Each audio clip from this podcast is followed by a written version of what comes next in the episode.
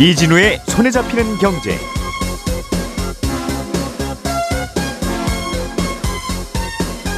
안녕하십니까 이진우입니다.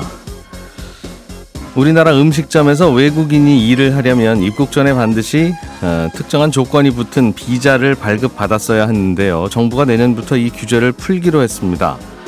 그러면 앞으로 어떤 변화가 생기는 건지 오늘은 이 얘기를 먼저 좀 들어보겠고요.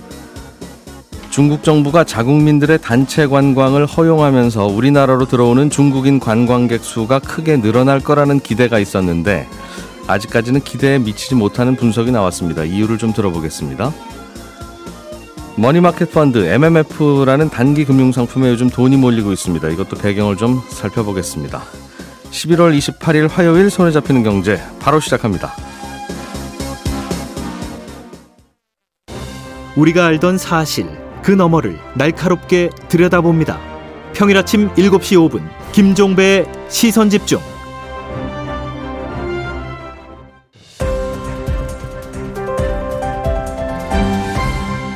이진우의 손에 잡히는 경제. 네, 오늘은 MBC 양효걸 기자 그리고 손에 잡히는 경제 박세훈 작가, 남궁민 경제뉴스 큐레이터 이렇게 세 분과 함께 또 중요한 뉴스들 정리해 보겠습니다. 세 분 어서 오세요. 네, 안녕하세요. 자, 내년에 외국인이 우리나라로 취업할 때 예, 뭔가 변화가 생긴다는 건데, 네. 양 기자님.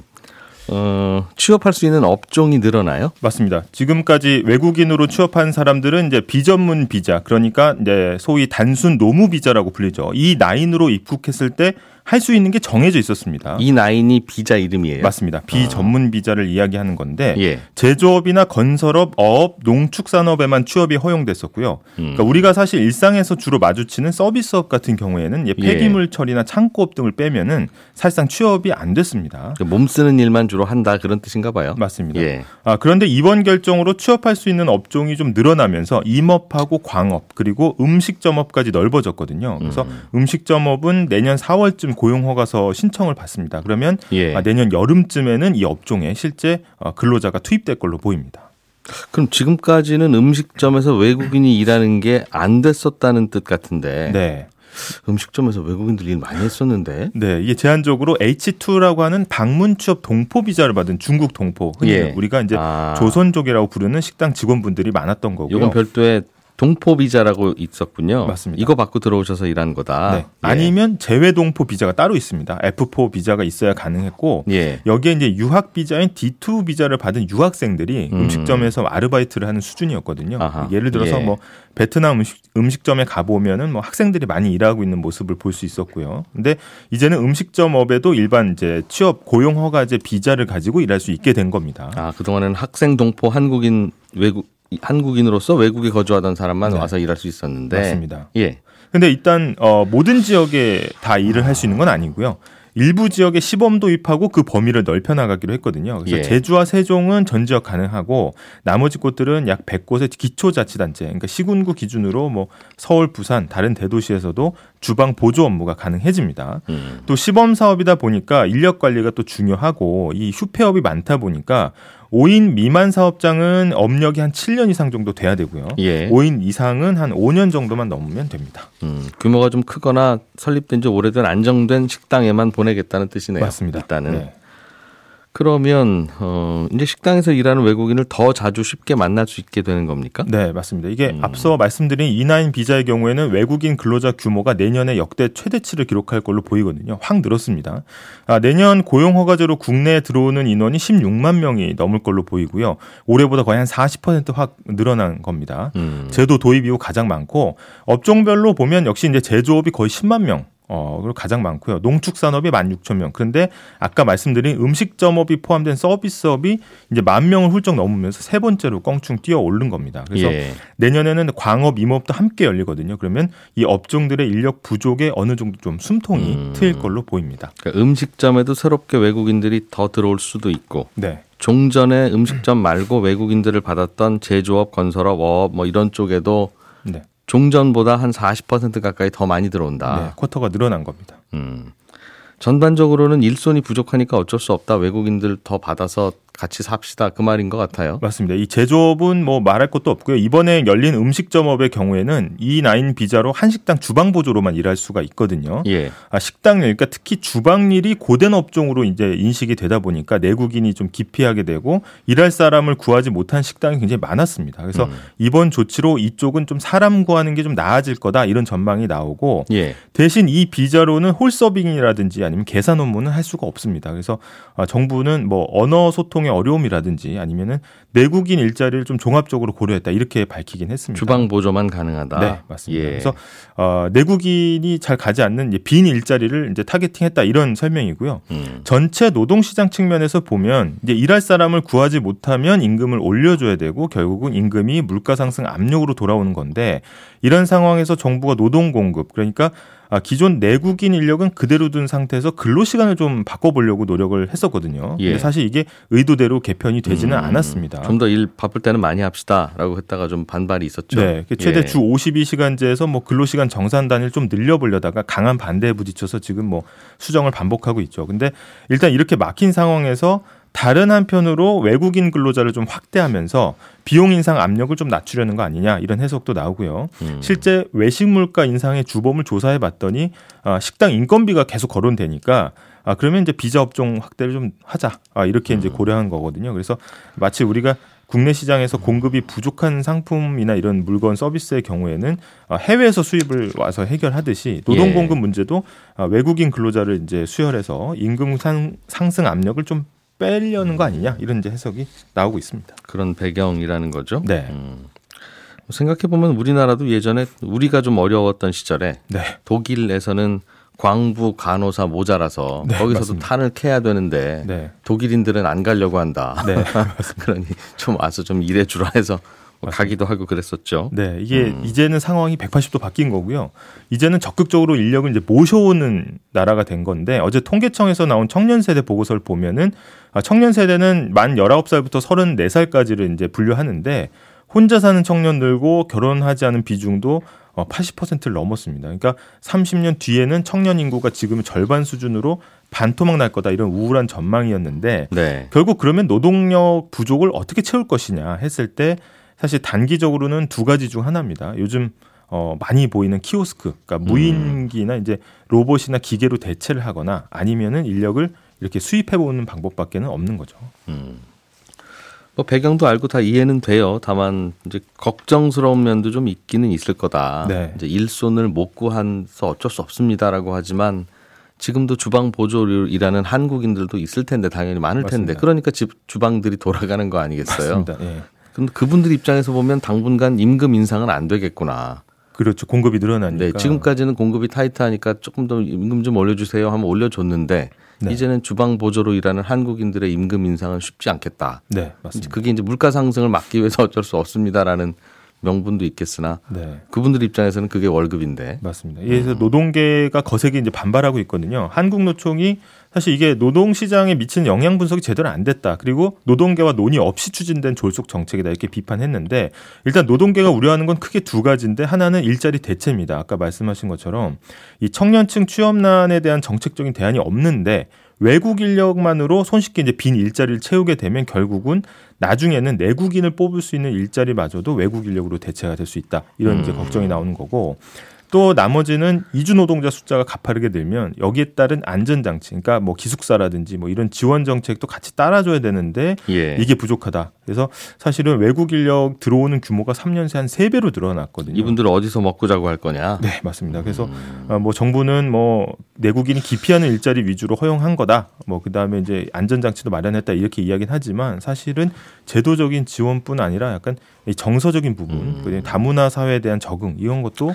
그렇겠죠. 함께 고려돼야. 된다. 이런 음. 지적이 아무래도 나옵니다. 우리와 문화가 좀 다른 분들이니까. 부딪히는 면도 있을 거고. 네.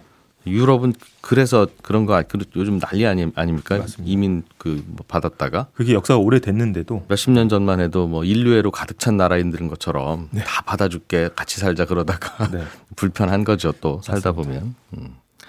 참 고민입니다 이게 그러니까 주방 보조 하시는 분들 입장에서는 일자리를 뺏기는 거니까 당연히 날카로워질 수밖에 없는데 네. 그런데 다만 또 그게 주, 주방이 또 돌아가야 그 거기 식당이 유지가 되지 안 그러면 그 식당이 유지가 잘 안 돼서 결국 그 식당 문 닫으면 네. 주방장이고 식당 사장님이고 다시 또 다 일자리 찾으러 나오면 결국은 또 그분들이 주방 부끄럽잖아요. 보조하시는 분들이랑 또 경쟁하게 되잖아요. 맞습니다. 그래서 이게 참 뭐가 옳은 건지 고민은 계속 되는데 음, 알겠습니다.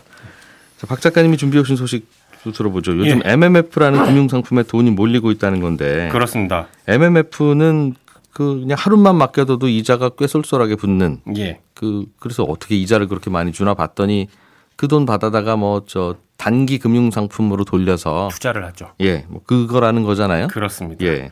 근데 이게 시중의 자금들이 우리가 한 곳에 머물러 있는지 아니면 머물러 있지 않고 마치 유목민처럼 여기저기를 떠돌아다니는지 요걸 또 보여주는 수치 중에 하나가 MMF에 들어간 돈이 얼마나 되느냐라는 예. 거거든요. 조금 전에 말씀드렸듯이 여기에 돈을 넣어두면 어느 정도 이자도 주고 또 언제든지 필요할 때 뽑아 쓸 수도 있고 음. 또 그러려고 돈을 담아두는 금융상품의 대표격이 MMF라서 그런 건데 수시 입출금인데 이자가 좀 높은 보통. 예금보다는 그렇습니다. 네. 근데 요즘 국내 MMF 시장을 보면 192조 원 정도가 들어가 있습니다. 예. 작년 말에 150조 원 정도가 들어가 있었으니까 어, 좀 늘었네요. 대략 1년 한30% 조금 안 되게 늘어서 또 사상 최대치입니다. 음. 미국도 마찬가지로 미국 MMF에는 7,400조 원 넘게 들어가 있습니다. 예. 역시 사상 최대치입니다. 근데 물론 시중의 돈의 양이라는 건 매년 조금씩 늘기 때문에 사상 최대치라는 것 자체가 아주 이상한 일은 아니긴 하지만 합니다만 음. 이런 MMF 같은 단기 부동 자금의 양은 늘 때도 있고 줄 때도 있고 하기 때문에 여기에 들어간 돈이 사상 최대치라는 건 시중 자금이 예전보다는 더욱 떠돌아다니는 성향을 보이고 있구나라는 걸 보여주는 신호이긴 합니다. 돈이 어디 진드감치 들어가 있지 않고 예. 뭐 정기예금 같은 데 들어가 있으면 이자가 좀 더 높을 텐데 왜 자꾸 밖에 나와서 언제든지 들락거릴 수 있는 MMF에 넣어놓고 있을까? 그렇습니다. 그리고 그 MMF에 들어가 있는 돈은 언제 어디로 튈지도 모른다라는 걸 보여주기도 하죠. 그렇겠죠. 그런 준비가 돼 있는 돈이라는 뜻도 되고 그렇습니다. 왜 이 시장에 돈이 모이는 걸로 시장에서는 해석을 하고 있어요? 어, 몇 가지로 추측을 해볼 수는 있는데 한국이나 미국이나 MMF에 들어간 돈의 60% 이상이 법인 자금이거든요. 예. 한국은 심지어 90%가 법인 자금입니다. 개인들은 여기 잘 안 넣는다는 뜻이네요. 그렇죠. 예. 그 말은 경기가 너무 안 좋고 내년에도 아주 안 좋을 거라고 예상을 한다면 기업들이 당분간은 그 어디에도 투자를 하면 안 되겠구나라고 생각을 하고 1년 혹은 뭐 길면 2년 만기 정기 예금으로 돈을 넣어두겠지만 예. 지금 상황은 내년에도 막 안 좋을 것 같긴 한데 그렇다고 또 아주 안 좋을 것 같지는 않은 것 같다. 이렇게 생각을 하는 겁니다. 음. 예. 그러니까 일단은 MMF에 돈을 좀 넣어두고 있다가 경기가 좀 풀리는 게 보이면 투자로 바로 전환을 하겠다라는 신호일 수도 있는 거고요. 예. 다른 이유로는 은행 예금 이자가 낮아지고 있다는 건데 음. 그리고 시중 금리가 앞으로 더 내려갈 거라고 생각을 하면 굳이 MMF에서 돈을 빼서 정기 예금에 묻어두고 돈을 묶어두려고 하지 않죠. 그래서 그냥 MMF에 일단 넣어두려는 수요가 과거보다 더 많아진 걸 수도 있습니다.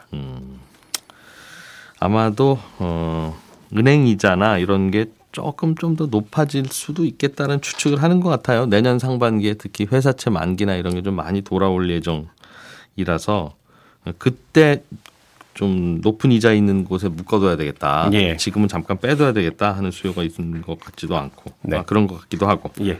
채권 판매량이 크게 늘어나고 있다는 소식도 있네요. 어, 최근에 회사채, 뭐 여전채, 그리고 지방채, 공사채 이런 채권들이 발행만 했다면 완판 행진 중이거든요. 이자가 좋은가 보죠. 어, 일단은 이 말은 시장에서 이제 금리 상승이 거의 끝나간다고 판단한다는 의미입니다. 음. 왜냐하면 투자자들은 채권을 살 때 매우 신중하게 접근을 하잖아요. 예. 이달에 연 4% 주는 채권 샀는데 다음 달에 연 5% 주는 채권 나오면 손해 보니까. 음. 근데 반대로 지금 이 정도 주는 금리도 앞으로는 없을 거라고 판단을 하면 채권을 사들이는 건데 예. 마치 주가 하락이 끝났다고 판단할 때 주식 사들이는 거랑 비슷한 심리입니다. 음. 게다가 11월, 12월은 회계 장부를 마감하는 시즌이라서 요럴 때 채권 시장에는 유동성이 좀 줄어들거든요. 그러니까 음. 투자를 늘리지 않는 게 연말 시즌인데 근데 올해는 막바지 채권 매수세가 몰리고 있는 걸 볼 때 채권 시장에서는 더 이상 금리 인상은 없다. 이렇게 판단을 하는 것 같습니다. 음. 이건 또 우리나라뿐만 아니라 미국에서도 비슷하게 보이는 현상이기도 하고요. 예. 그리고 금리 인상이 끝났다고 판단을 하는 건 채권 시장뿐만 아니라 금 시장도 마찬가지인데 금, 골드. 골드, 예. 골드 얘기입니다. 예. 어제 한때 12월 인도분 국제 금 선물 가격이 온스당 2,018달러를 찍었어요. 6개월 내 최고치를 기록했는데 어, 물론 금값이 왜 오르냐라고 하면 그건 그냥 사람들이 금값이 오를 거라고 생각을 하기 때문에 오르는 거라서 특별한 이유를 대기는 어렵습니다만 왜 사람들이 금값이 오를 거라고 생각하냐 이거죠. 그렇습니다. 그 이유는 이렇습니다. 최근에 중동 전세도 정세도 그렇고 전반적으로 불안불안한데 앞으로 미국이 기준금리를 내릴 것 같고 그러면 달러의 가치가 지금보다 내릴 거기 때문에 달러 대신에 금에 투자를 하는 수요가 늘 거라고 본다. 이렇게 해석을 합니다. 지금 기준금리는 안 내렸는데 네, 그래서 미국 기준금리는 벌써 5가 넘잖아요. 그렇습니다. 그런데 이제 앞으로 좀 금리는 내릴 거라고 생각해서 시중금리는 내려가니까 그렇습니다. 그렇게 보고 있는 거죠. 네, 그러니까 이제 투자자들이 보기에는 그냥 기준금리만 받 고돈 맡겨놔도 참 괜찮겠네 네. 하는 생각을 하니 그게 이제 MMF잖아요. 그렇죠. 거의 어, 그러다 보니 장기로 묶어놓나 단기로 놓나 그 그게 크지 않으니까 차이가 음, 그런 현상이 나타난 것 같기도 하고. 그렇습니다. 자, 남국민 큐레이터가 준비해 오신 소식은 어, 우리나라의 중국인 관광객이 좀 올 것 같은데 잘 안 온다. 이제 그런 소식이죠. 맞습니다. 한국으로 오는 중국인 관광객이 코로나 이전보다도 아직 한참 적은데요. 월 한 14만 명 수준이고 예. 코로나 직전에 2019년에 뭐 연간으로 444만 명이 왔거든요. 예. 그런데 지금 한 130만 명 수준이어서 그러니까 이전에 한 30% 수준에 불과하다. 아. 이렇게 집계가 됐습니다. 요즘 중국 중국 관광객 들어오는 게 네. 이렇게 줄어든 걸 심각하게 보는 이유가요. 올해는 포스트 코로나로 접어든 해에다가 음. 지난 8월에 중국 정부가 한국으로 가는 단체 여행에 대한 제한을 해제했거든요. 네. 이런, 이런 두 가지 호재가 겹쳤는데도 너무 숫자가 적게 나왔다는 거예요. 그러니까 중국 정부가 2017년부터 우리나라가 사드 배치한 이후에 이제 우리나라에 대한 단체 여행을 허가하지 않았는데 예. 이거를 올해 6년 만에 해제한 거예요. 그러다 아. 보니까 관광업계는 아 이제 드디어 이제 기회가 왔다 이렇게 생각을 했는데 성적표를 받아봤더니 굉장히 실망스러운 수치가 나온 겁니다. 지금은 그러니까 뭐 실질적이든 뭐든 어떤 이유든 중국에서 한국으로 놀러 오려고 하는 관광객들을 막고 있는 형식적 절차든 실질적 절차든 그런 게 하나도 없다. 그렇습니다. 옛날이랑 똑같은데 그렇죠. 왜 3분의 1만 오냐? 그렇습니다. 어. 일- 일단 일단은 일단 중국 관광객들만 우리나라 안 오는 거예요? 아니면 다른 나라 관광객들도 우리나라 잘 안 오는 거예요? 다른 나라 관광객도 한국에 잘 안 오면 이건 한국에 뭔가 문제가 있는 그렇죠. 거고. 예. 그런데 지금 비교해 보면 중국만 유독 안 오고 있는데요. 네. 다른 나라랑 비교해 보니까 올 3분기까지 중국인 관광객이 한 30% 수준이 왔다고 했잖아요. 네. 그런데 일본은 한 60%까지 회복을 했고 동남아와 중동은 한 70, 80% 그리고 음. 특히 미국에서 오는 관광객들은 거의 100%가 다 돌아왔습니다. 한국으로 그렇습니다. 예. 그러니까 중국인 관광객 회복이 유독 저조하다 이렇게 볼 음. 수가 있는데요. 이렇게 나라별로 이제 분위기가 다르다 보니까 방문 외국인 비율에서도 원래 중국이 부동의 1위, 점, 점유율이 50%가 넘었는데 예. 2위로 밀려났고요. 음. 일본이 1위를 차지했습니다. 예. 그래서 지금은 미국, 대만, 베트남 그리고 일본이 우리나라를 주요 방문을 하고 있는 거고 음. 중국은 16% 수준까지 떨어졌다 이렇게 볼 수 있습니다. 그렇게 그렇게 몰려오던 중국인들이 안 오는 이유가 뭘까? 아 이제 올 사람들 다 왔나 한 번쯤 다 와서 이제 한국 안 오나 싶기는 한데 중국의 인구도 많고 여전히 많을 것 같은데 중국 관광객이 아무런 걸림돌 없음에도 불구하고 잘 안 오는 이유를 뭐라고 분석하고 있어요? 현대경제연구원에서 이걸 분석했는데요. 크게 세 가지 변수를 꼽았어요. 먼저 가장 큰 이유는 역시 중국 경기 때문인데 저희가 여러 번 전해드린 것처럼 중국 경기가 지금 뭐 부동산도 부진하고 음. 청년 실업률도 치솟고 뭐 디플레 얘기까지 나올 정도로 침체된 상황이라서 그게 영향을 미쳤다고 보는 겁니다. 예. 예전처럼 이제 중국인 관광객들이 전 세계를 휩쓰는 기간이 있었는데 지금 그런 분위기가 아니라는 거죠. 그러니까 중국에서 해외로 나가는 사람 중에 그러니까 홍콩, 마카오, 대만 같이 중화권이 아닌 곳으로 나가는 사람이 예전엔 한 60% 정도였어요. 예. 그런데 지금은 이게 40% 수준까지 떨어진 겁니다. 그러니까 중국인들이 옛날만큼 해외 여행을 잘 못 가고 있다. 음. 이렇게 볼 수 있는 거고요. 예. 대신 중국 내 기차 이용은 1년 사이에 두 배 늘었거든요. 음. 이거를 보면은 해외 여행 갈 여유는 없고 대신 국내 여행을 다니는 게 지금 중국의 분위기다. 이렇게 말할 수 있습니다. 음. 여기저기 또 중국의 국내 기차도 많이 생기고 그랬나 보, 보군요. 그렇죠. 어, 그러니까 예전에는 야, 여기 그냥 공항 가면 바로 나갈 수 있는데 기차 타고 멀리 가는 게 더 어려워. 그렇죠. 할 수 있다가 음. 뭐또 다른 이유로 분석되는 것들이 좀 있나요? 중국의 여행 트렌드가 바뀌었다 이런 지적도 나오는데요. 예. 중국인 관광객 하면 떠오르는 게 단체 관광, 뭐 줄 이제 줄지어서 다니는 그런 거였는데, 버스. 네 음. 이런 건 줄어들었고 개인적으로 오는 여행이 늘고 있다고 합니다. 그러니까 한한령 이전까지는 중국인 관광객의 거의 절반이 단체 관광이었어요. 예. 그런데 이게 지금은 13%까지 줄어든 겁니다. 음. 그러니까 몇 년 전에 뭐 뉴스에서 보면은 수백 명 중국인이 와서 뭐 치맥 먹고 갔다 이런 보도가 나오곤 했는데 네. 이런 분위기가 요즘은 사라졌다는 거죠. 음. 대신에 이런 개인 여행이 늘다 보니까 30대 이하 청년의 비율은 늘었습니다. 그러니까 젊은 층 관광객 많이 오고 있는데 사실 우리 입장에서 좀 아쉬운 점이 젊은 사람이 많이 오면 좋긴 한데 이분들이 좀 씀씀이가 적다고 해요. 음. 그러니까 이전에는 바- 중국인 관광객이 하루에 한 346달러를 썼는데 지금은 330달러 정도밖에 안 쓰더라. 예. 그러니까 우리 입장에선 오는 사람도 줄고 돈도 좀 덜 쓰더라. 이런 분위기인 거죠. 그렇군요. 이건 아직 데이터가 없, 있는지 없는지는 모르지만 중국에서 다른 나라로 갈 때 한국만 예전처럼 덜 가는 건지 다른 나라도 다 덜 가는 건지는 한번 분석을 좀 해봐야 되겠네요. 그러니까 보통 처음에 이제 우리나라에 중국인 관광객들이 많이 몰려올 때도 아니 한국에 와주셔서 고맙긴 한데 왜 이렇게 오십니까? 뭐 어떤 게 제일 좋아요? 그렇게 물어봤을 때 한국인들이 좋고 문화가 좋고 신기하고 그래서가 아니라 쇼핑하려고 와요. 이제 그런 답들이 워낙 맞습니다. 많아서 그게 야 저게 이제 중국에서 살 수 있게 되면 안 오겠구나 하는 생각이 들었는데 실제로 그런 건 아닌가 싶기도 하고 아무튼 뭐 우리나라에서도 일본 여행 많이 가는데 혹시 중국에서 다른 나라로 빠져나가는 건 아닌가 일본 같은 나라 그것도 걱정됩니다. 예. 어, 모든 나라에 다 안 간다면 우리가 잘못한 건 아닌데 예. 이 부분은 뼈아픈 부분이 있는 게 세 번째 이유가 일본, 태국 같은 인기 관광 국가의 이 경쟁자를 뺏기고 있다. 관광객을 뺏기고 아. 있다. 이렇게 얘기를 합니다. 거기는 가는군요 중국인들이. 그렇습니다. 예. 특히 엔화가 굉장히 싸지다 보니까 우리나라에서 일본 여행 많이 가잖아요. 음. 그래서 일본으로 많이 뺏겼고 또 태국 같은 관광 국가에 뺏기다 보니까 우리가 그 사이에 관광 경쟁력이 많이 뒤처졌다는 거예요. 예. 그러니까 앞에 두 가지는 사실 뭐 트렌드의 변화, 중국의 문제이지만 음. 이세 번째는 우리가 굉장히 뼈아프게 봐야 될 부분인 것 같습니다. 결국 이제 쇼핑하러 오는 관광객들이 이제 슬슬 안 오기 시작한다는 건데 중국에서도 이제 다 쇼핑이 가능하니까 그렇죠. 걱정하던 상황이 온 건데 한참 중국인들 많이 들어올 때는 뭐 면세점 회사, 화장품 회사들이 주가도 많이 오르고 그랬는데 그렇습니다. 기업들도 좀 고민이 되겠어요. 그런 그 올랐던 주가들이 지금은 거의 제자리 혹은 음. 그것보다 낮아진 상태고 8월보다 예. 낮아진 상태고 사실 경제적으로 뼈 아픈 게 지금 연간 수입이 한 4조 원 정도인데 예. 한창 단 7조 원 정도 더 추가 소입이 있었다고 해요. 관광 수입이 그러니까 이거를 예. 지금 사라진 거니까 우리로선 좀 더 노력을 해야 되는 부분인 것 같습니다. 그러게요. 음. 예, 저희는 내일 아침 8시 30분에 또 찾아와서 인사드리겠습니다. 고맙습니다. 이진우였습니다.